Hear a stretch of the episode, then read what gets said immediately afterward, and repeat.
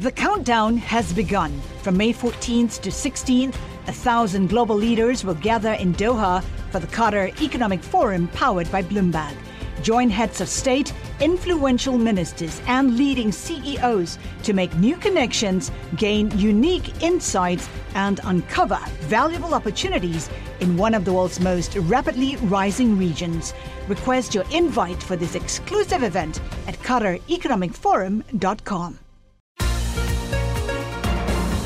Welcome to the Bloomberg P&L podcast. I'm Paul Sweeney along with my co-host Lisa Abramowicz. Each day we bring you the most noteworthy and useful interviews for you and your money, whether you're at the grocery store or the trading floor. Find a Bloomberg P&L podcast on Apple Podcasts or wherever you listen to podcasts, as well as at bloomberg.com. Well, yesterday, Scott Minerd, who's the global chief investment officer of Guggenheim Partners, came out with one of the most bearish notes I have ever seen yet uh, in this yeah. cycle. He first started saying that the coronavirus is a looming economic problem, but sort of indicated that that was just one of many of them, and then wrote this I have never in my career seen anything as crazy as what's going on right now.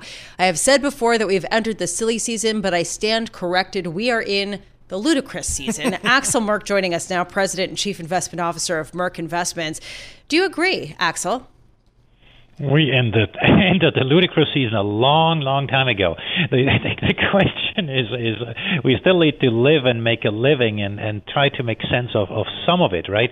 Um, and and and so, uh, and, and first we, we need to understand what's happening and so forth. But let in the, in the context of the virus, right, we've always had shocks. Um, we know that usually markets were the worst when we've most talked about them. So the fact that we're talking about the virus probably means that uh, we, we're not at the peak yet, because otherwise you'll talk to other even bigger experts, right?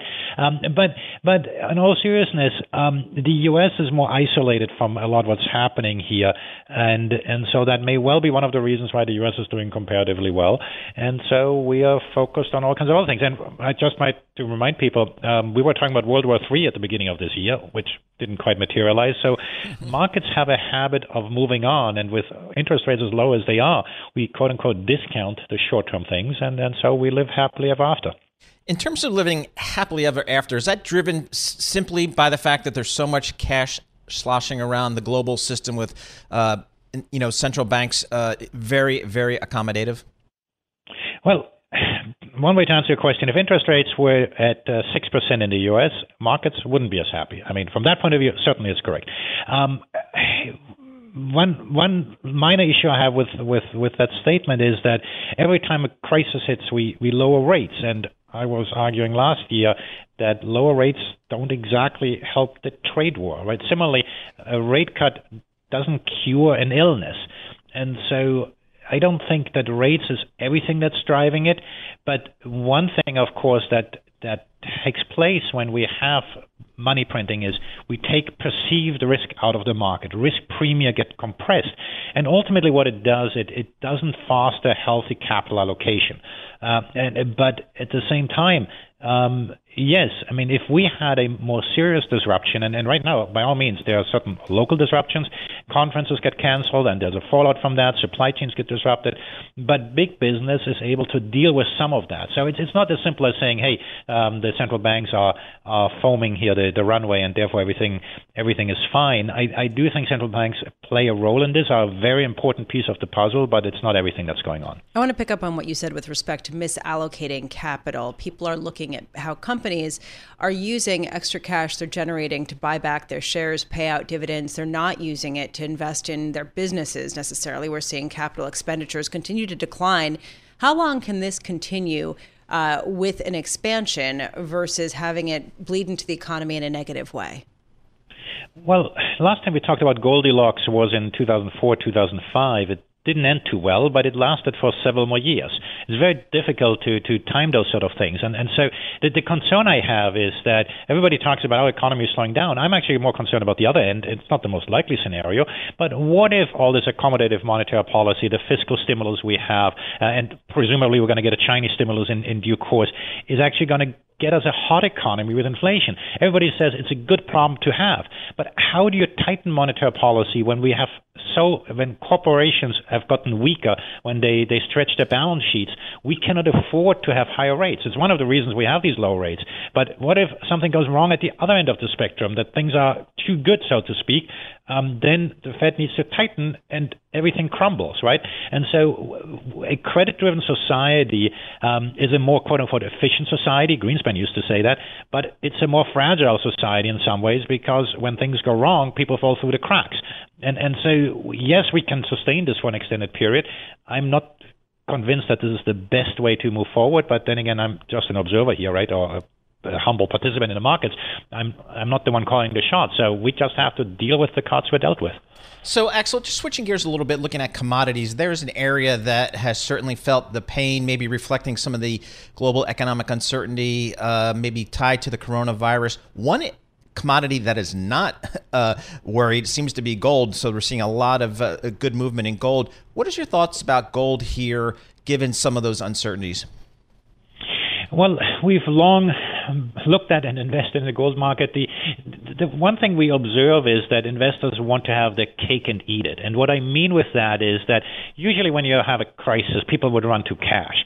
But be, maybe because people have had such amazing gains over the years, they rather diversify to gold or even more volatile gold mining so that with a small addition to their portfolio, they can get diversification. I'm not suggesting everybody should do that, but we see that certainly happening. We do some of that ourselves um, because it's a ultimately cash isn't all that attractive, and so that's why people use those sort of things. What we see in that sector is that uh, because the price of gold is moving, uh, it attracts a lot of traders, and so speculative positions are at, at record highs and so forth. Uh, th- those speculators love it when things are moving. Those are in there. The diversification folks are in there. The folks who say, well, whatever's going to happen in the medium term can't end too well, those investors are there. So, so we see that there is an, an a really an early wave um, of investors coming back in, and on the gold mining side, companies are far more prudent um, with uh, with how they manage these mines than they had in, had been in the last cycle. Just uh, about thirty seconds here. You're de- you're dealt with the you deal with the cards that you're dealt. What are you doing? How, what are you what are you allocating your money to? we haven't changed all that much. We we bought a little bit in China at the uh, during, the Chinese New Year and what we to the extent we could in U.S. markets, but but that's really just play money. And again, that's not investment advice here. But but beyond that, we've really stuck to our guns and tried to look at the the longer term picture. And so yes, we have exposure to risk assets, but yes, we do have significant assets also to allocations to something something like gold and gold mining. Axel Merk, thank you so much for joining us. We really appreciate your thoughts and commentary. Axel Merk, President and Chief Investment Officer of Merk Investments, based in San Francisco.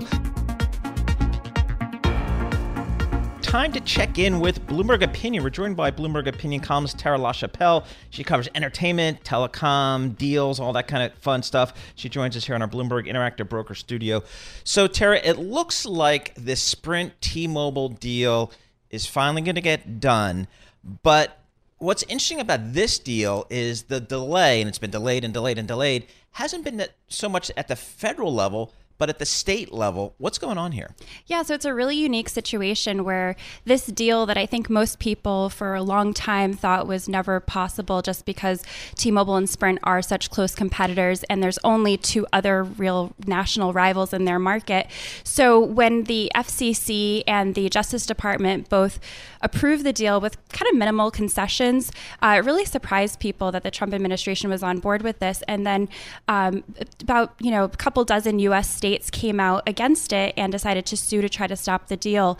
And the number of states had kind of dwindled as different ones kind of struck individual concessions for their own state constituents along the way. But New York and California were really persistent and resolved to try to stop this deal. And in the end, uh, 14 state attorneys general were part of this trial. And even though they lost this week, I think it could have a little bit of a chilling effect on some deals like this. Yeah, well, you pointed out that dealmakers face a 52 headed monster. The idea being that all of the different uh, attorneys general could get together or independently go after certain deals. What's the precedent for this? I mean, how active are the states typically when it comes to blocking deals? We don't really see them need to be active in the sense of going all the way to trial to try to stop a deal, because usually that would be the role of the Justice Department, um, like we saw with AT&T, Time Warner. And you know, when states object to different things, what they'll do is work with the companies on their, you know, individually behind the scenes and try to get concessions just for their own state. So, like the New York State AG may go to T Mobile and say, well, we need you to do this for us if we're going to support the deal. And some states did do that in the end, but it was really interesting that these 14 states didn't. And, you know, even though the judge ended up siding with T Mobile and Sprint, I had been talking with uh, John Stephens, the chief financial officer at AT&T last month right after their, their own earnings report. And, you know, the trial was still ongoing at the time. We didn't know what the ruling was going to be.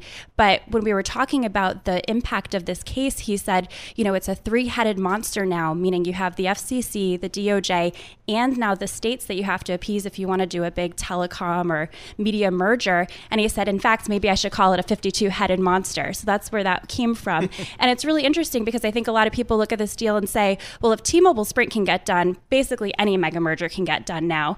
And, you know, that might be true um, unfortunately. But at the same time, I think that a lot of executives and deal makers are looking at this and say, do we want to go through the process of a potentially long trial and PR fight with a bunch of really powerful state attorneys general like Letitia James in New York, who you know really didn't back down from this? It's interesting. We ha- it seems like there's uneven application of kind of antitrust issues. I think back to the deal that you and I spent so much time talking about, the AT&T Time Warner deal. That deal, just you know, the Justice Department just would not let go of that deal. And um, so, is there a sense? Is there a, a sense on Wall Street and among the merger lawyers of is it a good time to do a big deal or not a good time to do? I think it's hard to know. I mean, I think if you aren't in sort of the, um, you know, one of the companies that's been targeted by Trump directly, maybe you're safer than others. You know, we saw this week the Federal Trade Commission is trying to crack down on some past deals that the big tech giants mm. did, and you know that makes sense. But at the same time, it's hard not to notice that these are also companies where Trump has his own personal grievances. So there is a little bit of a double standard there. The Time Warner AT&T trial definitely stands out. You know, a case where the DOJ yep. was against it but supporting this one. You said thank God or unfortunately, the idea being the uh, that, that a merger like T-Mobile and Sprint is not good. Is that just because you expect the phone bills to go up? Yeah, I think so. I mean, I, I think it's hard to look at this deal and, and think that it's going to be anything but that as the result. That, you know, these companies that have been competing with each other so intensely for the last few years, unable to raise prices and having to keep their plans so competitive, they're not going to have to do that anymore. So why would they keep prices well, low? the counter argument is they have to actually build out a 5G network. They don't have the capital to do it unless they have the market share and the and the pricing power to raise more money. And so this will actually end up benefiting people by creating a more robust infrastructure. What's your response? It's a little that? bit of a stretch. There's a lot of caveats, and in the case of Sprint, yes, they they needed more funding, but at the same time, I think it was probably likely Sprint would have get, gotten bought by someone else down the road. They have so many subscribers and so much valuable spectrum, and you know it's true that T-Mobile having this bigger scale means that they'll be able to kind of spread those network costs across a bigger subscriber base, but AT&T and Verizon already have that big scale and their costs aren't any lower. Their prices aren't any lower, I should say. So I, I just really don't buy the argument. When you're going from four to three competitors, it is anti-competitive. And so I thought that it was interesting that the judge disagreed with that. Tara Lachapelle, always insightful uh, and wonderful columns. You can read them all at bloomberg.com slash opinion or OPIN. Go on the Bloomberg. Tara Lachapelle is a columnist for us uh, with Bloomberg Opinion.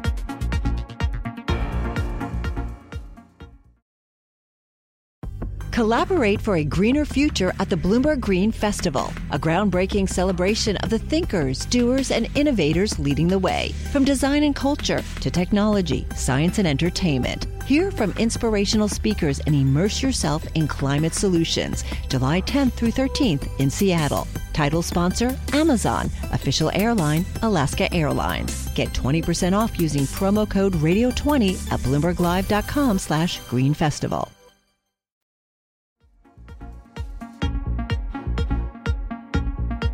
When we talk about the melt up or the skyrocket up, if you take a look at a, a, longer time series of the US equity market, really when you dive in, it is about the rally in a select group of shares, the FANG shares, the big uh, FanMag, actually, because yes. we're going to be speaking about one of them. Apple and Microsoft combined account for more than 10% of the S&P's value, which raises even more scrutiny of these companies because they are becoming systemically important in a way that few others have in history. Joining us now, Anurag Rana, senior IT and software analyst for Bloomberg Intelligence. I want to drill into Microsoft in particular.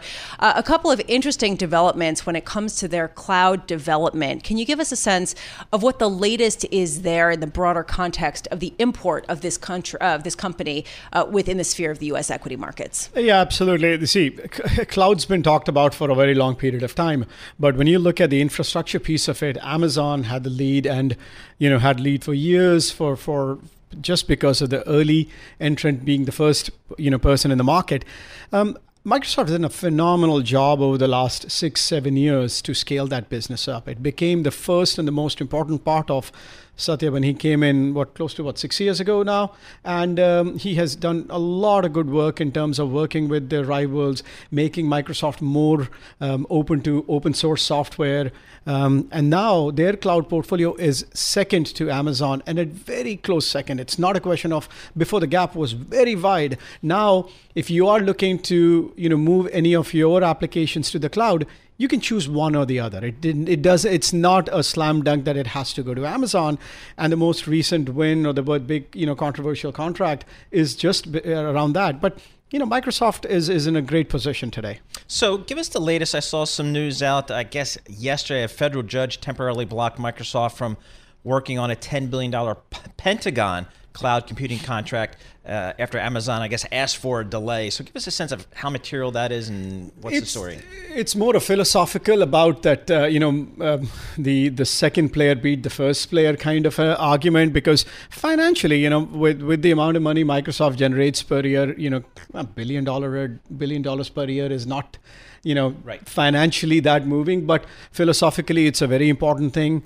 Um, we go back a few years when Amazon beat IBM to a similar CIA contract. It was all up in there. That Amazon's now up in front running when it comes to infra- IT infrastructure, and uh, you know, this is similar. There's a lot of politics involved in it because of Jeff Bezos and uh, the president. Ah. Um, so you know, there is a lot of argument over there, but both, and you know, our take is both companies will do really good in cloud. They have really good products, and um, you know the market's large enough for both of them to be, be, be there. So, taking a step back, there's sort of an existential question when it comes to the U.S. equity market about how much further tech giants can go when it comes to their share prices rallying. They've led the charge globally, and I'm wondering when you surveil the landscape of the tech giants are there any clouds? Are there really any kind of uh, you know harbingers of, of, another time that's less auspicious for these, or do you feel like it's just going to keep on going? It's uh, that's a very difficult question because a lot that's of right. a that's lot. What, uh, that's, see, that's why it's existential. I, I yeah, preface it that way. See, a lot depends on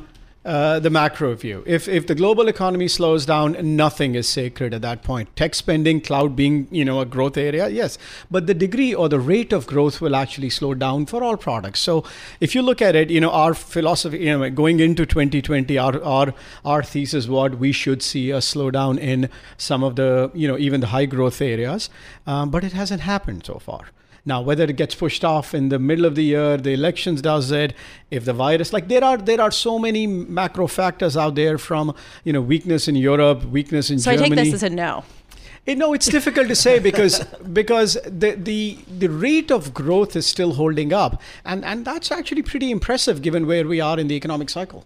All right, so Microsoft stocks up 75% over the past 12 months is it just the cloud? What's the story here? It, it, it is just the cloud, but actually, it's a funny part is for Microsoft, it's not just the public cloud. It's actually what they call the hybrid cloud strategy because what's happening is the, the you know we, we wrote a piece called cloud 2.0 when talks about that the next phase of cloud growth is not going to come from the netflixes of the world. It's going to come from the disneys of the world that are moving their entire business to a digital platform. So they are the ones who are upgrading it. And guess what? Microsoft has a dominant position in the legacy it infrastructure. So when people move that they buy both their on-premise software and they buy their cloud program. So they're actually having what i would call is the, the best of both worlds Interesting stocks, but Satya Nadella is, you know, he's been there six years. He's kind of an unsung, maybe just in my mind, an unsung star of Silicon Valley. You think about, you know, the Bezos of the world. He's being sung enough You right think so? now. He's Okay. being sung more. No, you think not? I, I, you want I to sing don't him know. some more? I, I still haven't come across a CEO going back to even you know the days of IBM's turnaround or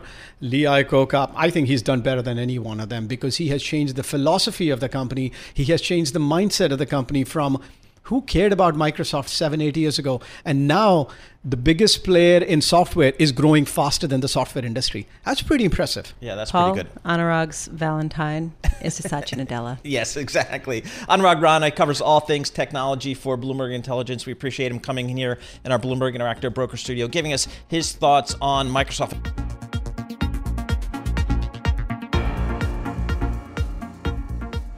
Well, investors across the globe are trying to figure out the impact of the coronavirus will have on global economic growth.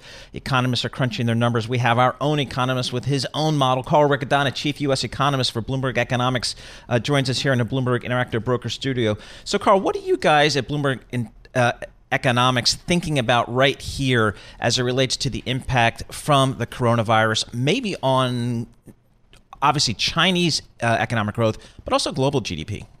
Absolutely. So, as we think about the uh, impact, and I know a lot of people immediately uh, pull out the playbook from SARS in 2003, I don't think that's the best uh, comparison. Uh, China had a much smaller role on the global economy at that time, uh, and so I think the SARS comparisons run a little thin. Uh, and instead, we can see some better parallels if we look back to the Thai, the, the, flooding in Thailand in 2011, or the Fukushima nuclear disaster in Japan, and how those disrupted global supply chains. And I think that gives us a more useful way of thinking about what we're seeing as we hear more and more headlines about, especially in the auto sector, uh, production lines being slowed because they are uh, missing uh, parts and whatnot. Uh, just to put some numbers around the forecast, uh, our uh, China team has downgraded their Q1 forecast to about 4.5% growth in China. That compares to a running rate of about you know six, high five type of territory for China. In terms of the U.S. economy, we have modified our growth numbers to look for more weakness in the first half of the year,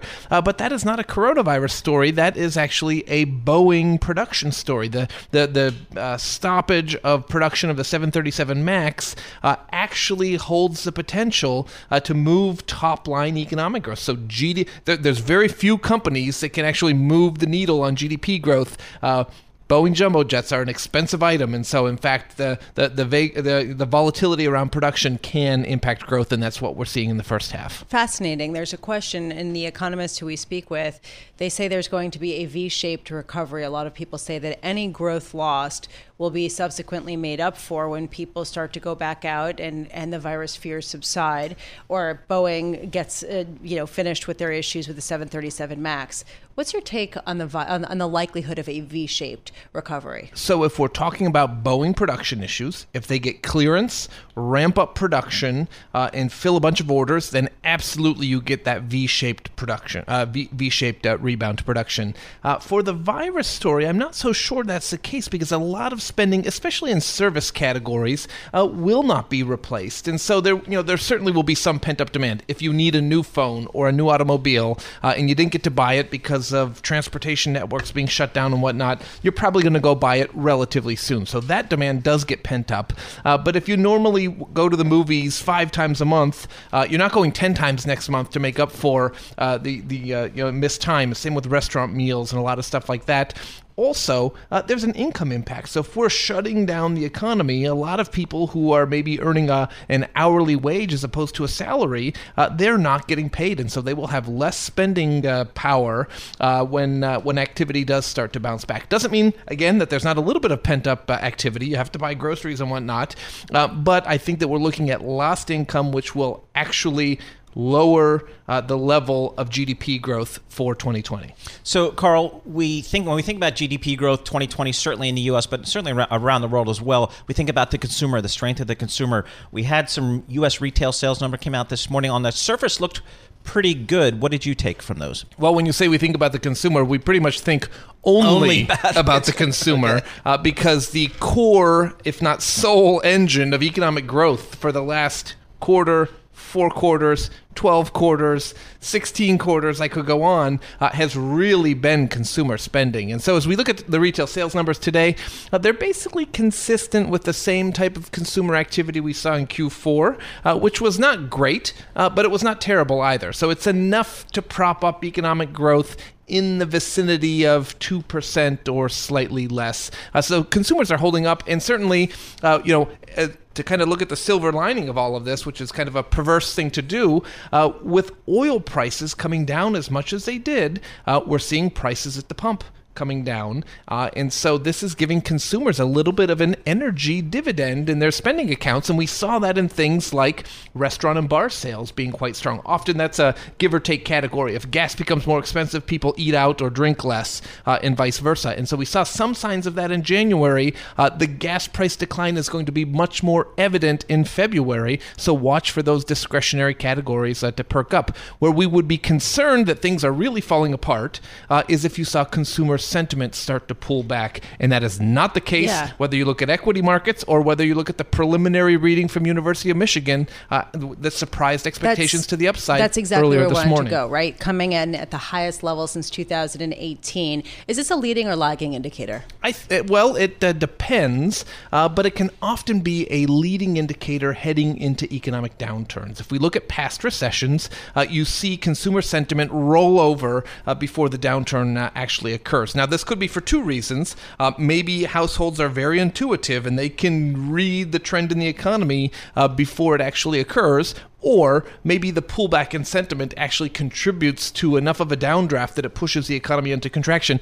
Whether it's chicken or egg doesn't really matter, but the important thing is it is a leading indicator of recession, and so you don't see this acceleration uh, going into a downturn. So again, there's lots of negative headlines out there, but we have to remember with unemployment as low as it's been going all the way back to 1969, uh, wage pressure is not great, but there is some upward trajectory there. Uh, wage stagnation is a myth. We're seeing wage growth. Uh, consumer spending should be able to hold in at some base level over the course of this year, which means U.S. recession odds still remain relatively low. I put them in the vicinity of about 15%. Down from a lot more. Well, it was temporarily a little bit uh, higher uh, last year, but I was never big into the notion that we were on the cusp of recession for the reasons I just highlighted low unemployment, wage pressures, and consumer spending power. Carl Riccadonna, happy Valentine's Day. And likewise. Thank you. He's sporting the pink shirt today. He is sporting the Yep. pink shirt, the curl in his hair. Lovely. All Carl Riccadonna, Chief U.S. Economist for Bloomberg Economics, joining us here in our Interactive Brokers studios. Thanks for listening to the Bloomberg P&L podcast. You can subscribe and listen to interviews at Apple Podcasts or whatever podcast platform you prefer. I'm Paul Sweeney. I'm on Twitter at PT Sweeney. I'm Lisa Abramowicz. I'm on Twitter at Lisa Abramowicz1. Before the podcast, you can always catch us worldwide on Bloomberg Radio. The countdown has begun. This May, a thousand global leaders will gather in Doha for the Qatar Economic Forum powered by Bloomberg, held in conjunction with our official partners, the Qatar Ministry of Commerce and Industry and Media City Qatar, and premier sponsor QNB. Join heads of state, influential ministers, and leading CEOs to make new connections and gain unique insights. Learn more at QatarEconomicForum.com.